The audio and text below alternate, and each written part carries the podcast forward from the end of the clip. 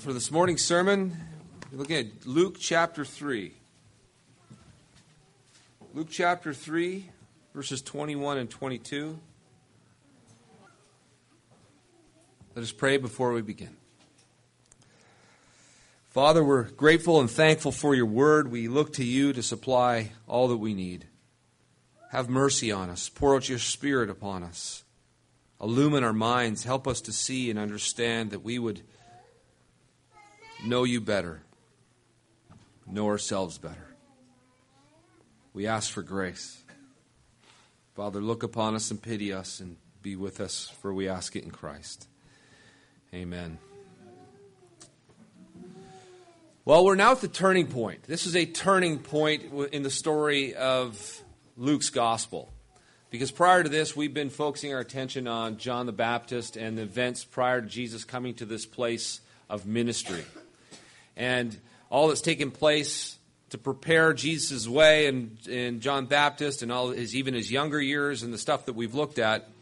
This is the place where Jesus is baptized and he begins his ministry. And he's revealed to us as into the world as Messiah. And this morning we're going to see the significance of this baptism. Because it's significant for you here today. It's significant for all of us. It's significant not only for his own ministry and his life, but it's significant for us even in our own baptism and union with Christ, as we're going to see. And as we go through this particular passage, one of the things that we, should, we need to note as we begin to see how significant Jesus' baptism is to our baptism and to where we're at in life and what that means. means for his ministry and means for our life we need to understand what was happening at the particular time, that moment. John the Baptist was, had been baptizing, and people had been coming to him in hordes. They've been repenting and baptizing. And what's happening just before he comes to the pinnacle, the apex of his ministry, is that the people are starting to wonder if he's not Messiah himself. If you look up at verse 15, just to give a little context, in verse 15, it says, As the people were in expectation. You know what that's referring to? The people are in expectation. They're expecting Messiah. There's, there, there is, it's in the air. They're in a, a time of expectation. And all were questioning in their hearts concerning John. And what were they questioning? Whether, what does it say? He might be the Christ. So the people are in expectation and they're wondering whether he be the Christ. And John answered them all, saying this I baptize you with water, but he who is mightier than I is coming, the strap of whose sandals I am not worthy to untie. He will baptize you with the Holy Spirit and fire. His winnowing fork is in his hand to clear his threshing floor and to gather the wheat into his barn, but the chaff he will burn with unquenchable fire. Now, that's a, an expression there that we're not too familiar with. How many of you are farmers, to say the least? Not many of you are farmers of this type. Because in Bible times, a threshing floor was this concrete pad where they would take the wheat that was harvested and they would grab it in bundles, especially a small operation, and pound it against this concrete pad. And what they would do is it would separate, the wheat berries would fall out. And it would the, the wheat would fall out, then they'd take the, the stalk and they'd put it off to the side. But what had fallen after it gotten hit also is there's the there's the wheat and the chaff that gets separated. And when a winnowing fork is a big fork that has big gaps in it, and they'd throw it up in the air, and what would what would the wind would come along and blow the chaff away. And the wheat would fall down, and so it's separating. And so John sees Jesus' ministry as a time of separating when he will take and he will gather up the chaff and it will be burned with unquenchable fire. Now, obviously, John doesn't completely get all of Jesus' ministry. He doesn't understand how it all will lay out. He knows he's Messiah and that he knows that as Messiah, he is going to judge. And, but John is a little bit confused about Jesus' ministry. Do you remember later on, as we're going to see, John actually is wondering, is he, are you truly the Messiah or should we expect someone else? And then Jesus goes on to quote something for John. And this is what we're going to see here. we're going to see that Jesus uh, understood, properly understood, has to be, you have to understand his baptism and what's going on at his baptism. Because even John would have been shocked and surprised at what ends up taking place here. But yet, at the same time, I'm sure uh, there's a, a passage of Scripture that we're going to look at that's in the back of his mind that's coming to the forefront. Because Jesus' baptism is the beginning, the beginning of his ministry. He's being anointed for his ministry from heaven. Look at verses 21 and 22. Now, when all the people were baptized, and when Jesus also had been baptized and was praying, the heavens were opened. And obviously, when the heavens are opened, it's not like you, you, see the stars. You see the heaven, the highest heaven, that's not it, we're able to see with our eyes. So the visible firmament heaven like cracks open, and you see the heavens opens up, and the Holy Spirit descended on him in bodily form like a dove. And a voice from heaven came from heaven You are my beloved Son, with you I am well pleased. What is happening there at this moment? Jesus is being anointed for his ministry as Messiah. And it happened in order to fulfill Isaiah 61. Now, here's the passage I believe John the Baptist might have thought of when he saw the Spirit descending upon him. It says, Isaiah 61, verse 1 The Spirit of the Lord God is upon me, because the Lord has anointed me. So the Spirit of God has come upon me because why? The Lord has anointed me. Do you see that?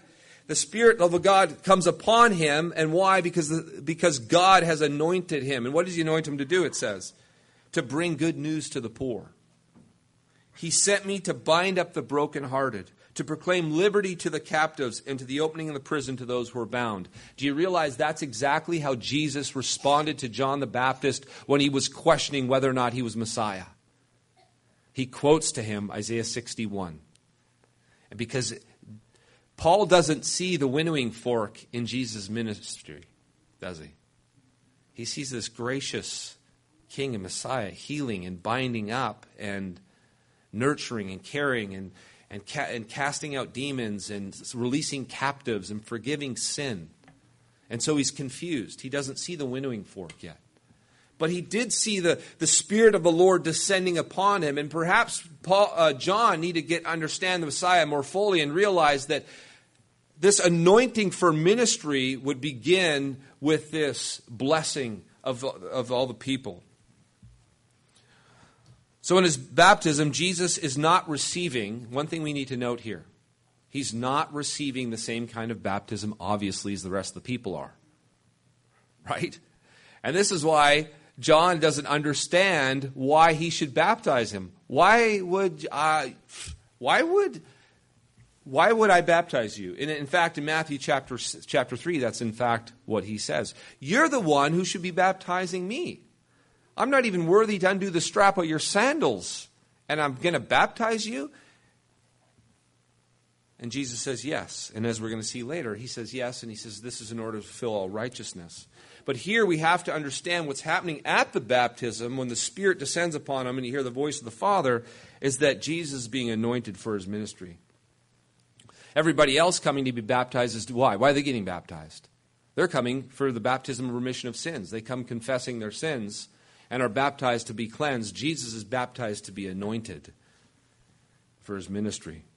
Because one thing we can't also forget it's important for us to understand that John the Baptist is a priest. He's the son of a priest, which makes him a priest, the son of Zechariah the priest.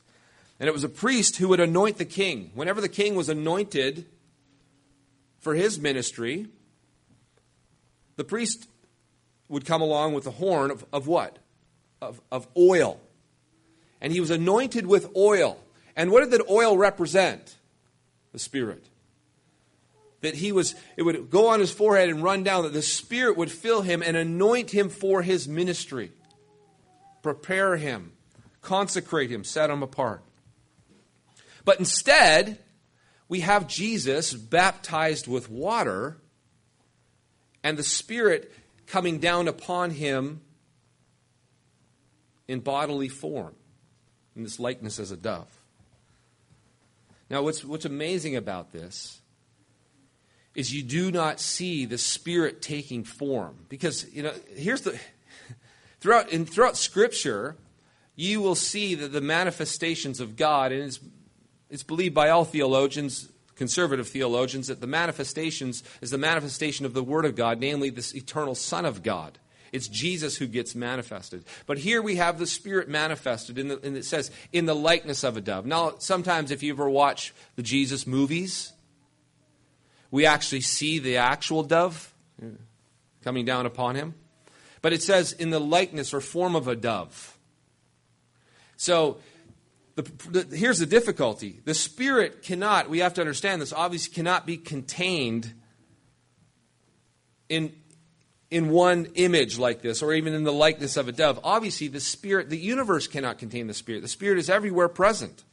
But there's a manifestation of a particular special anointing that's taking place. So he's manifested in likeness of dove. Now, to try to speculate as to what that was like is just beyond any scholar's ability. You'd have to be there and witness it to know how to describe that. You know, what do you you know, in the likeness of a dove, okay, had some sense of form of a dove, but we don't know anything more than that, really. It, it, the fact that the Spirit descended out of the heavens opened, and from this opening comes down the Spirit in the likeness of a dove. We're not exactly sure. Let's just leave it at that. That's the safest thing to do. What exactly that was like. But it was in the likeness of a dove, nonetheless. And Jesus was being anointed. And the thing is, this is what neat about God. Because even though the Spirit is powerful, incomprehensible in the sense of not our, our the weakness of our flesh is that we can't see the spiritual realm. We can't see the spiritual things. We just God has got to crack open the heavens, so to speak, and allow give us eyes to see. Otherwise we can't. And then to give us a visual. How come the Spirit did not descend like fire? Because actually, later on, that's how the Spirit descends, right? Like fires falling down upon the disciples. But here, the Spirit is descending like a dove. And what's amazing is that the dove is this picture of innocence, this picture of gentleness, this picture of, you know, harmless as a dove, right? So the Spirit of the living God, the one who creates all that is existent in the universe, the power of the Spirit is unknowable. It's, it's un, approachable. The power is, is beyond measure. Limitless power with the Spirit. And yet, how is the Spirit manifested? The likeness of a dove. What does it say about our God? Who come in the, as, in the humility of a man, and now the Spirit's descending in the likeness of a dove. It's profound. Our God is this incredibly gracious and kind God that in our weakness, He knows that we're flesh. He knows that we can't comprehend all these things. And so He gives us pictures. He gives us tangibles, things that we can comprehend. We can comprehend a dove and what that symbolizes. And so that's what He gives in, the, in, in this particular case. We see the humility and we see the tenderness of our God. This anointing also clearly shows us the triune nature of our God. And I'll quickly, this is somewhat of a side note, but I think it's important. What we see here in this anointing is the Father, Son, and Holy Spirit, right? The Son is being baptized, and at that time, the Spirit comes upon him in the likeness of a dove, and the Father speaks from the heaven and says, You are my beloved Son, with you I am well pleased. We have three distinct persons being represented simultaneously at the same time and it's we don't find this anywhere else in scripture where all three are showing up at the same time. It's a pretty powerful moment especially when it comes to understanding who our god is because there have been fair amount of heresies throughout the centuries in particular in who, as to who god is and one of the heresies that has been refuted long time ago is modalism. And modalism stated that there is only one God who presents himself in three, at three different modes. It's not Trinitarian, where we have one God who's three persons, which is different. So, three different modes. And if you're familiar with this at all, it, the way it's understood is that he's either the Father or the Son or the Holy Spirit, but he's not three at one. He's in different modes. So when the Father's needed, he's a Father. When the Son's needed, he's a Son. When the Spirit's needed, he's a Spirit. One God, three modes. Not one God, three persons. And so this is a particular passage that really does do some serious damage with that particular teaching. If this were, if, if you really wanted to go there, you'd almost have to erase or downplay this particular section because the three are presented here at the same time and the three are represented as God. We have Jesus, and, and he doesn't disappear and go up into heaven and then speak down as the Father, then get back into being Jesus for a moment and said, realize, okay, now it's time for the Spirit and come down as the Spirit. And then I got to do somehow get back and be Jesus again real quick. All switching modes. All three, Jesus being baptized, the Spirit descending, and the Father speaks, all three are present. We have a Father speaking to his Son his only begotten Son. So here is a bold revelation of the three persons of the one God. One of the boldest in all of Scripture. But most importantly, here we see Jesus being anointed to begin his messianic ministry. This is where the page turns. Boom. This is where everything changes. And in Jesus' life and ministry, one of the things we have to understand as we move forward is understand that Jesus fulfills an office and a role in a specific kind of a way. Now, we've all heard, how many of us have heard the WWJD? My wife has. Most of us, right? And it stands for what would that's right. What would Jesus do? And it's actually a fairly good question to ask as far as it goes. But you have to understand that it, it, what would Jesus do depends also upon his office. There's things that Jesus was, would do that you shouldn't do. That you would be wrong to ask the question and then proceed. You know, when Jesus goes about his ministry, he is Messiah, and he speaks, he acts, and he does things that he never did 30 years prior to this point. That's important. As we go through the Gospels, you'll see that it's like just because Jesus does something and says something and speaks, when he speaks to the scribes and the Pharisees the way he, he does, we shouldn't take lessons about how to speak to people that we don't like. Or we shouldn't say, oh, those people are in authority, and that's what, what would Jesus do? Well, he would tell them, call them a bunch of snakes and put them in their place. So when I looked at my bracelet, WWJD, I looked at the moment and I said, that's what I'm supposed to do. Hold on, stop, stop. Wait a second. You're not Messiah. It's not your office or calling. And some people on Facebook would think it was because they're going around thinking, what would Jesus do? Well, he would get into a tangle and he would go after authority figures. Well, there are people who are in authority and people speak to them in authority, smack talk, disrespectful. And it's simply, they could say, this would be their argument. What would Jesus do? That's what he would do. I, I've got proof texts for you. Lots of them. Yes, there's a text, but there's also a context. And the context is what surrounds and comes around this particular text and there's we have to understand that Jesus was anointed as Messiah for a particular ministry in the history of the world to do something as God's only son the son of David the king of heaven and earth the king of all Israel the one who's speaking to these people who think they're authorities as the authority and it's different.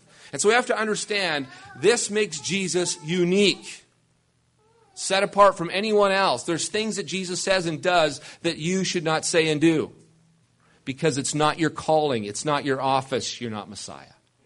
And that's helpful. It's important practically to understand that. And we're going to get more of that as we go through because there's certain situations where we're going to find out this is what you don't do. Don't go walking on water, okay? But I also want us to see something else here. In this particular baptism, it isn't just his anointing, but it's also what Jesus is doing is his, this is his identification with man under the law. He is submitting under the law. When Jesus submitted himself to baptism under John, he wasn't going to John as a sinner, as I've already mentioned, who needed cleanse, cleansing like the rest of Israel. In Matthew, this is what he specifically says to John No, John, do this. Because John's thinking baptism unto repentance.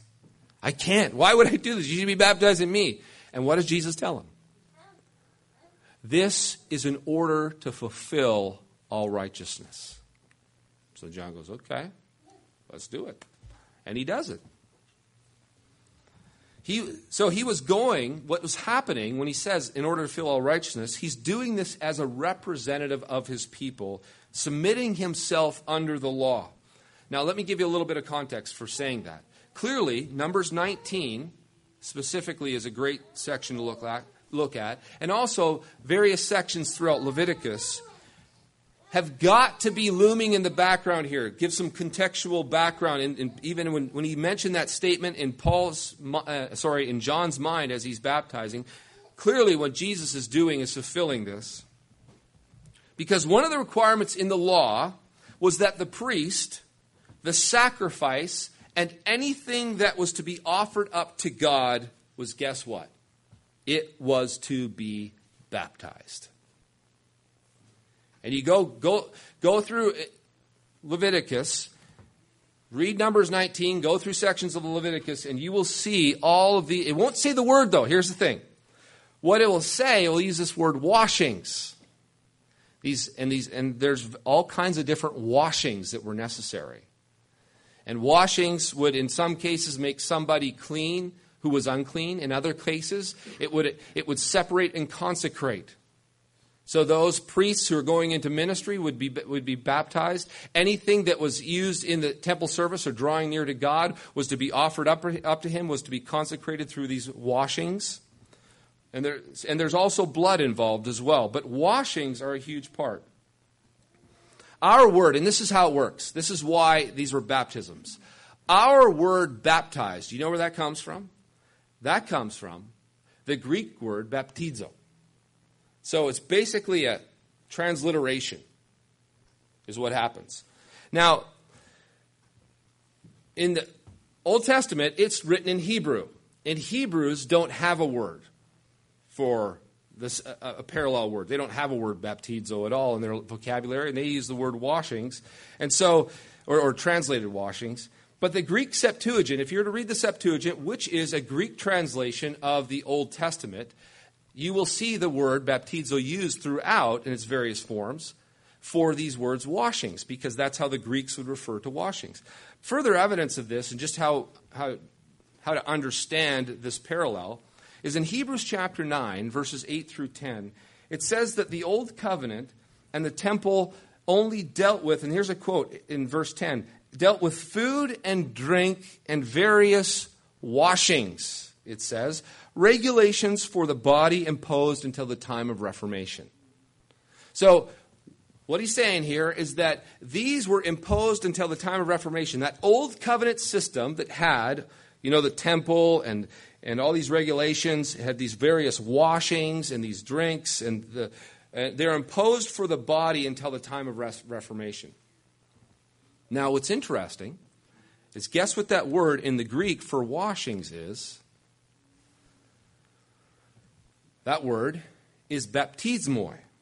And that, why would they translate baptismoi to washings? Because that's what all the washings of the Old Testament were in Greek, if you're speaking Greek, but they're not. They're speaking in Hebrew.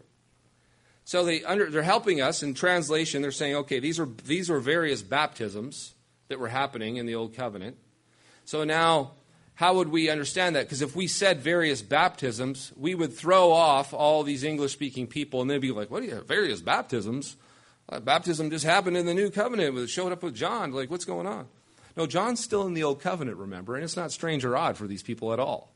Baptism is a part of life. If you look at the Essenes, and they, the Essenes especially were a group of people who were pietistic, uh, almost like cultish kind of a people. Well, yeah, they were cultish, sect of Israel.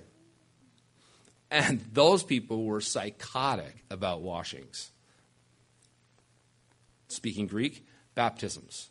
They would get baptized all the time for all kinds of various uncleanness. They had way more rules than even you find in Leviticus for all kinds of things, and they're always washing, always baptizing, always cleaning. And so this is this is why we have to understand that what, what Jesus is doing is Jesus is actually being washed by the priest in order for him to fulfill all righteousness. Because anything offered up to God, be consecrated to him, the priest himself, or any of the utensils or anything was to be washed. In Greek, we'd say baptized in order to approach God. So Jesus says, I'm doing this to fulfill all righteousness, which now means that he's submitting himself under the law. And he says, and do this to me, but you're doing it to me not in the same way you're doing it to the people. They're doing it to be cleansed from their sins. This is a baptism of repentance. I'm doing it. It's part of my anointing and my identification with, with, with man and submitting myself under the law in order to fulfill all righteousness. And because Jesus didn't come to destroy the law, but to fulfill the law, he came as one who submitted himself under the law for our sakes. As Galatians 4 4 through 5 puts it, but when the fullness of time had come, God sent forth his Son, born of a woman, born under the law, to redeem those who are under the law, so that we might receive adoptions as sons. So Jesus submits himself to the ceremonial law, the washing of a priest and sacrifice, who would make atonement for his people as the law required and this is good for us. This is very good for us. Why is this good for us? Because Jesus is our representative. He does for us what we couldn't do for ourselves. He fulfills the law perfectly. If you think of the first time, think of the first time a representative of ours was put under a test. And it was an official representative. That representative went for us and failed. And didn't fail under a strenuous law, did he?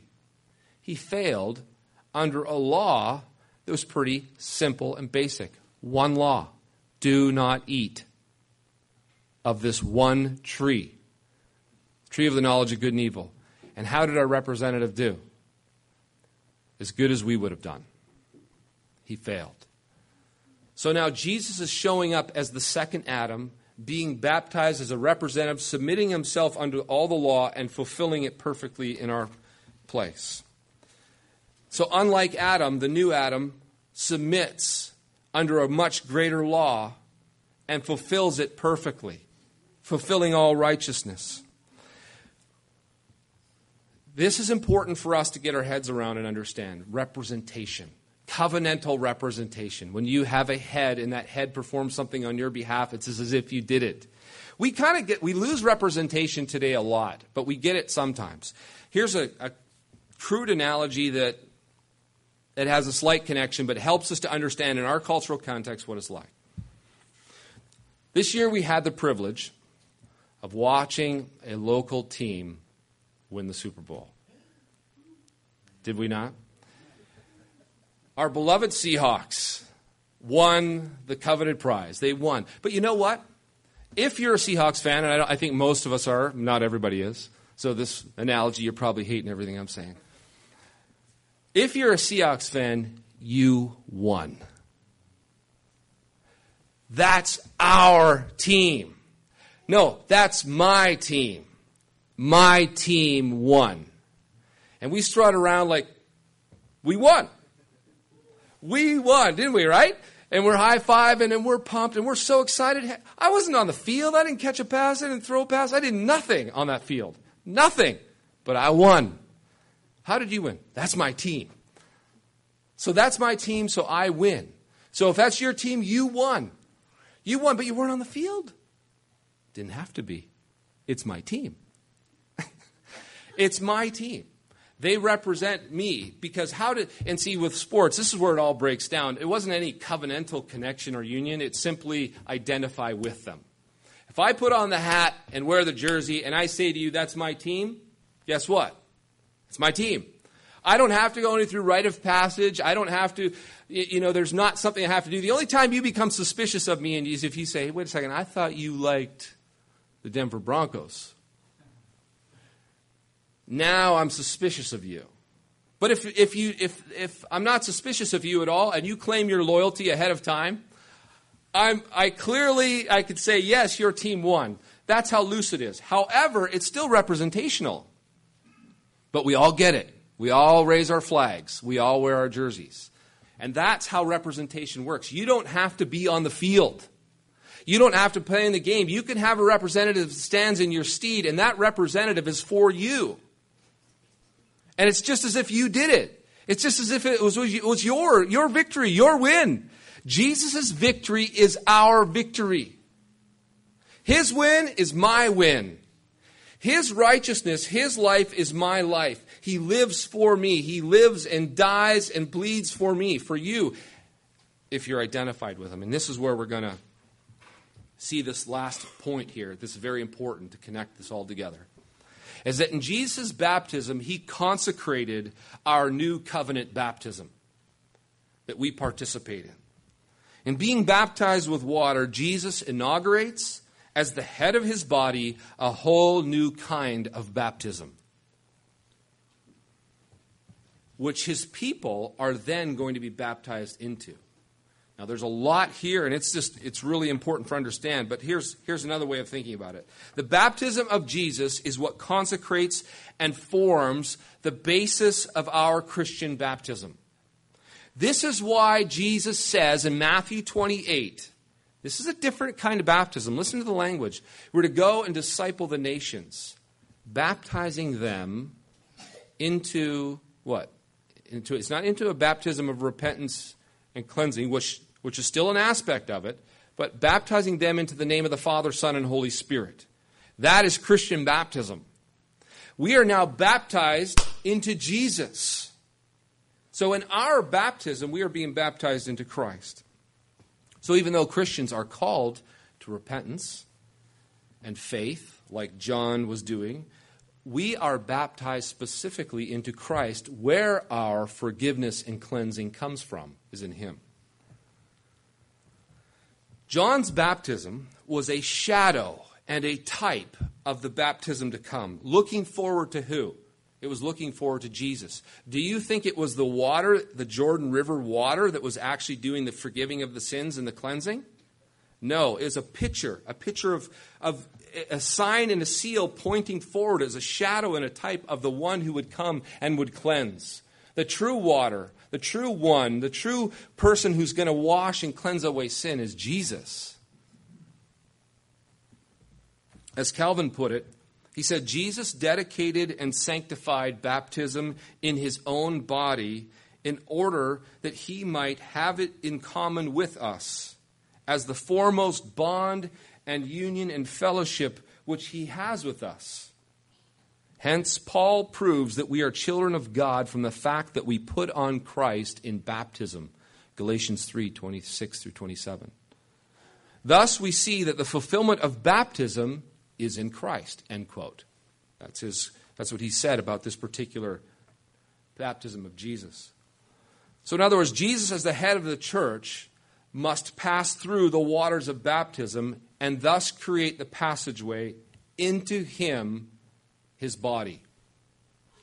This is why all the language is about putting on Christ, being baptized into Christ. As many of you have been baptized into him. So the lang- language of our baptism is all language of being baptized into Christ, being baptized into the name of the Father, Son, and Holy Spirit. And what is interesting is that Jesus himself did not baptize with water. His disciples were baptizing, but he doesn't baptize with water. As John's going on to say, Jesus baptized with something different. He has his servants, we as his servants baptizing, but Jesus himself doesn't baptize with the water. And what we're doing now in our baptizing is we're baptizing into Jesus. However, Jesus, as John put it, he does baptize, but what kind of baptism does he bring? What does he say earlier on? Back up in, in verse, as in verse 15 through 16, he says, in specifically verse 16, he says, John answered them all, saying, I baptize you with water, but he who is mightier than I is coming, the strap of whose sandal I'm not worthy to untie. He will what? He will baptize you with water. So not with water. He will baptize you with the Holy Spirit and fire. He will baptize you with Holy Spirit and fire. So when did this happen?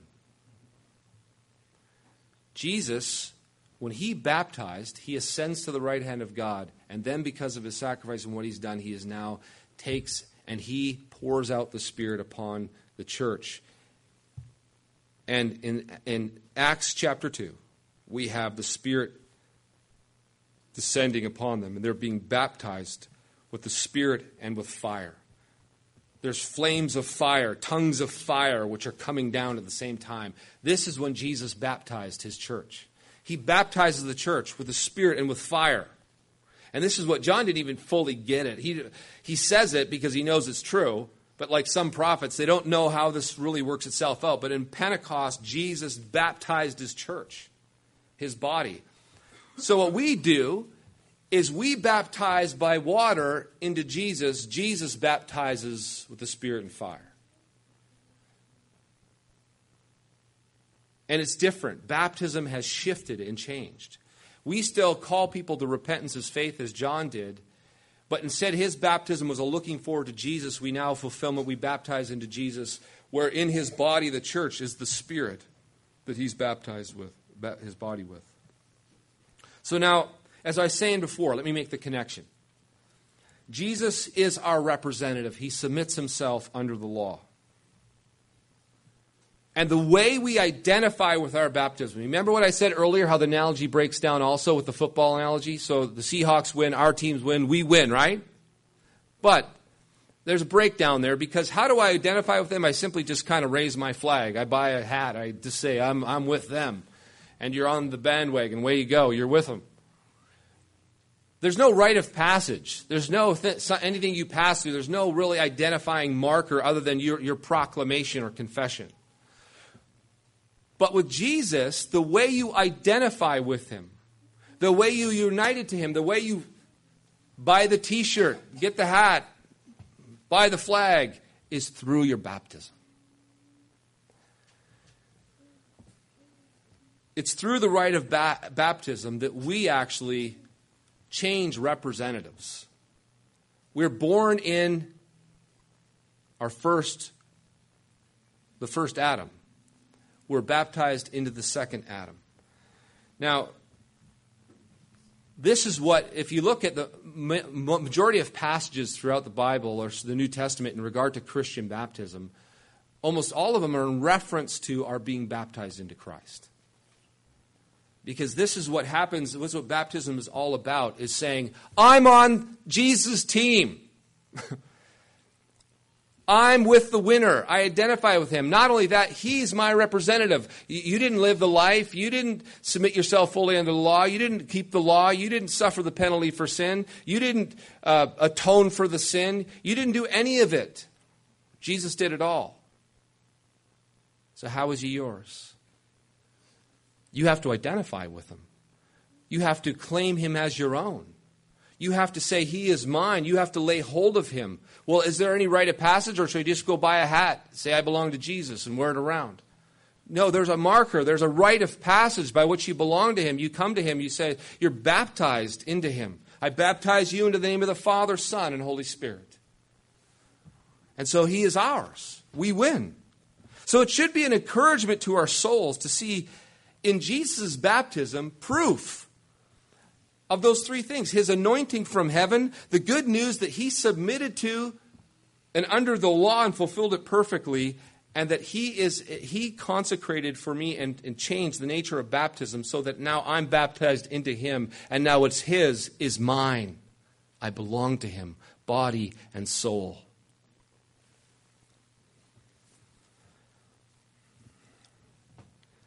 You know what it's like? Uh, having a concrete, objective rite of passage and a way of identifying with someone like, here it is, is it takes away the ambiguity. It takes away the unclarity. I, I've got to confess, there, I, several years in my life, there was a lot of spiritual unrest, I'll call it because I was in a particular context that was always calling for the, for the identity marker here within. And I'm, so I'm looking within to know whether or not you belong to J- Jesus. I was always being called into question in my faith, and my faith, faith became very tenuous. And so it, what ends up happening is that I was always doubting whether or not I belonged to Jesus. You know, all I have to do is have a bad day. bad day, and I don't think I'm a Christian. I, I wonder if I really do belong to him. And I'd hear enough people tell me that I should really be wondering and questioning that I was wondering and questioning. And so I lived, and I didn't tell people this, but sometimes I was dying inside. Living in fear, living in doubt, wondering, was I really in? Well, then you hear about predestination elections, like, oh, maybe I'm not elect. Just freaking out. You know, it's like the, it was like the stress of being in a dating relationship. I grew up and I didn't even, uh, you know, didn't understand about that whole thing. And, you know, if you've ever grew up in a, especially a non-Christian home that was really clear, wasn't clear about the dating relationships and all that stuff, those are the worst relationships ever. Do you know why? Because you're always freaked out that this thing is not secure at all. It's like this could be over next week. You're, always you're always defining the relationship. So how are we? You know, where are we at? Where's this at? And it's and then who are you talking to? You know, you're always freaked out because it's like you know that you have no claim. And that relationship is very tenuous. And it, what's amazing is you get married and you covenant together and you have a ceremony and the rite of passage and you unite, and it brings incredible security to the relationship. And it's like, oh, yes, this is how relationships should be. They should be secure. In the same way, the baptism is supposed to be like that. It's our rite of passage. We can say, No, I belong to Jesus, body and soul. Well, how do you know that? I was baptized. So when I came to understand that, it took away all that fear. It took away that confusion. It took away the introspection of constantly analyzing every motive and realizing, oh, that was a bad motive. Oh, you believe that thought I had? I'm probably not a Christian. I had that thought came in my mind. It's like, ah. You know, living constantly in fear of my relationship with Him. But when I come to understand that no, He's given me something very real and objective, and I can say, no, I belong to Him. Body and soul, He's mine. The peace it brought to the relationship, the security it brought to the relationship.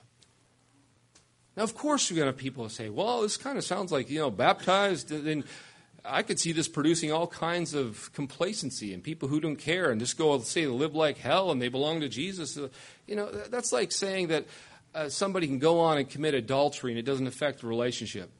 That somebody can go on and, uh, and, and go, go away from their spouse and do whatever they want, live however they want, and it won't affect it at all.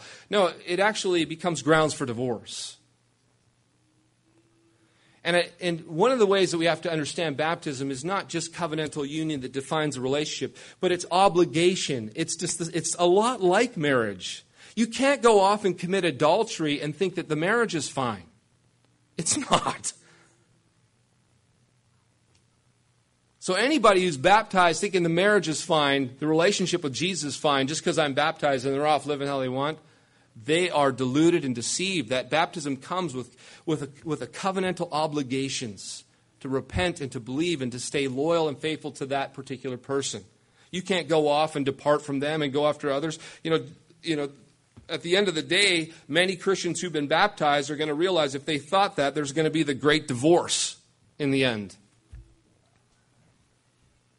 And if so, if they use their baptism like that, they used it wrongly. It should call them back to repentance, to loyalty, to faithfulness, to call them to believe and lay, lay hold on to Jesus.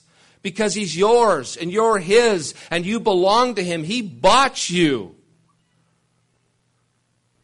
So that's using baptism properly with somebody who's baptized and deceiving themselves and living like a child of the devil and thinking because they're baptized they're in. No, I'm sorry. It'll be worse for you in the end than you've never known. You're baptized, you understand you belong to Him. He's yours. You've identified with Him. You're, you're covenanted together with Him. Repent, therefore. That's how, the, so the baptism, on the one hand, should, it's what we could smack somebody with who's, who's being foolish about it. On the other hand, it's what you can comfort somebody with who struggles, like I was struggling. Struggling because they're too darn introspective and always analyzing the relationship and wondering where it's at. It should bring great comfort. So when we see Jesus' baptism, rejoice because here is your anointed representative who's going to bout as we walk this journey through, live his life for you. He is yours.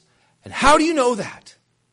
He was first initially baptized, changing the nature of baptism, consecrating it, and you're now baptized into him. He gives you something concrete to hold on to. He is mine. And take that to the bank. Amen. Father, thank you so much so much for the baptism that speaks to us and helps us to understand our relationship to you and what it what happened in the baptism of our Lord Jesus Christ how you anointed him how he submitted under the law to fulfill all righteousness and there consecrated for us the Christian baptism by which we're united to him. What a beautiful beautiful thing it is. We praise you for it. Amen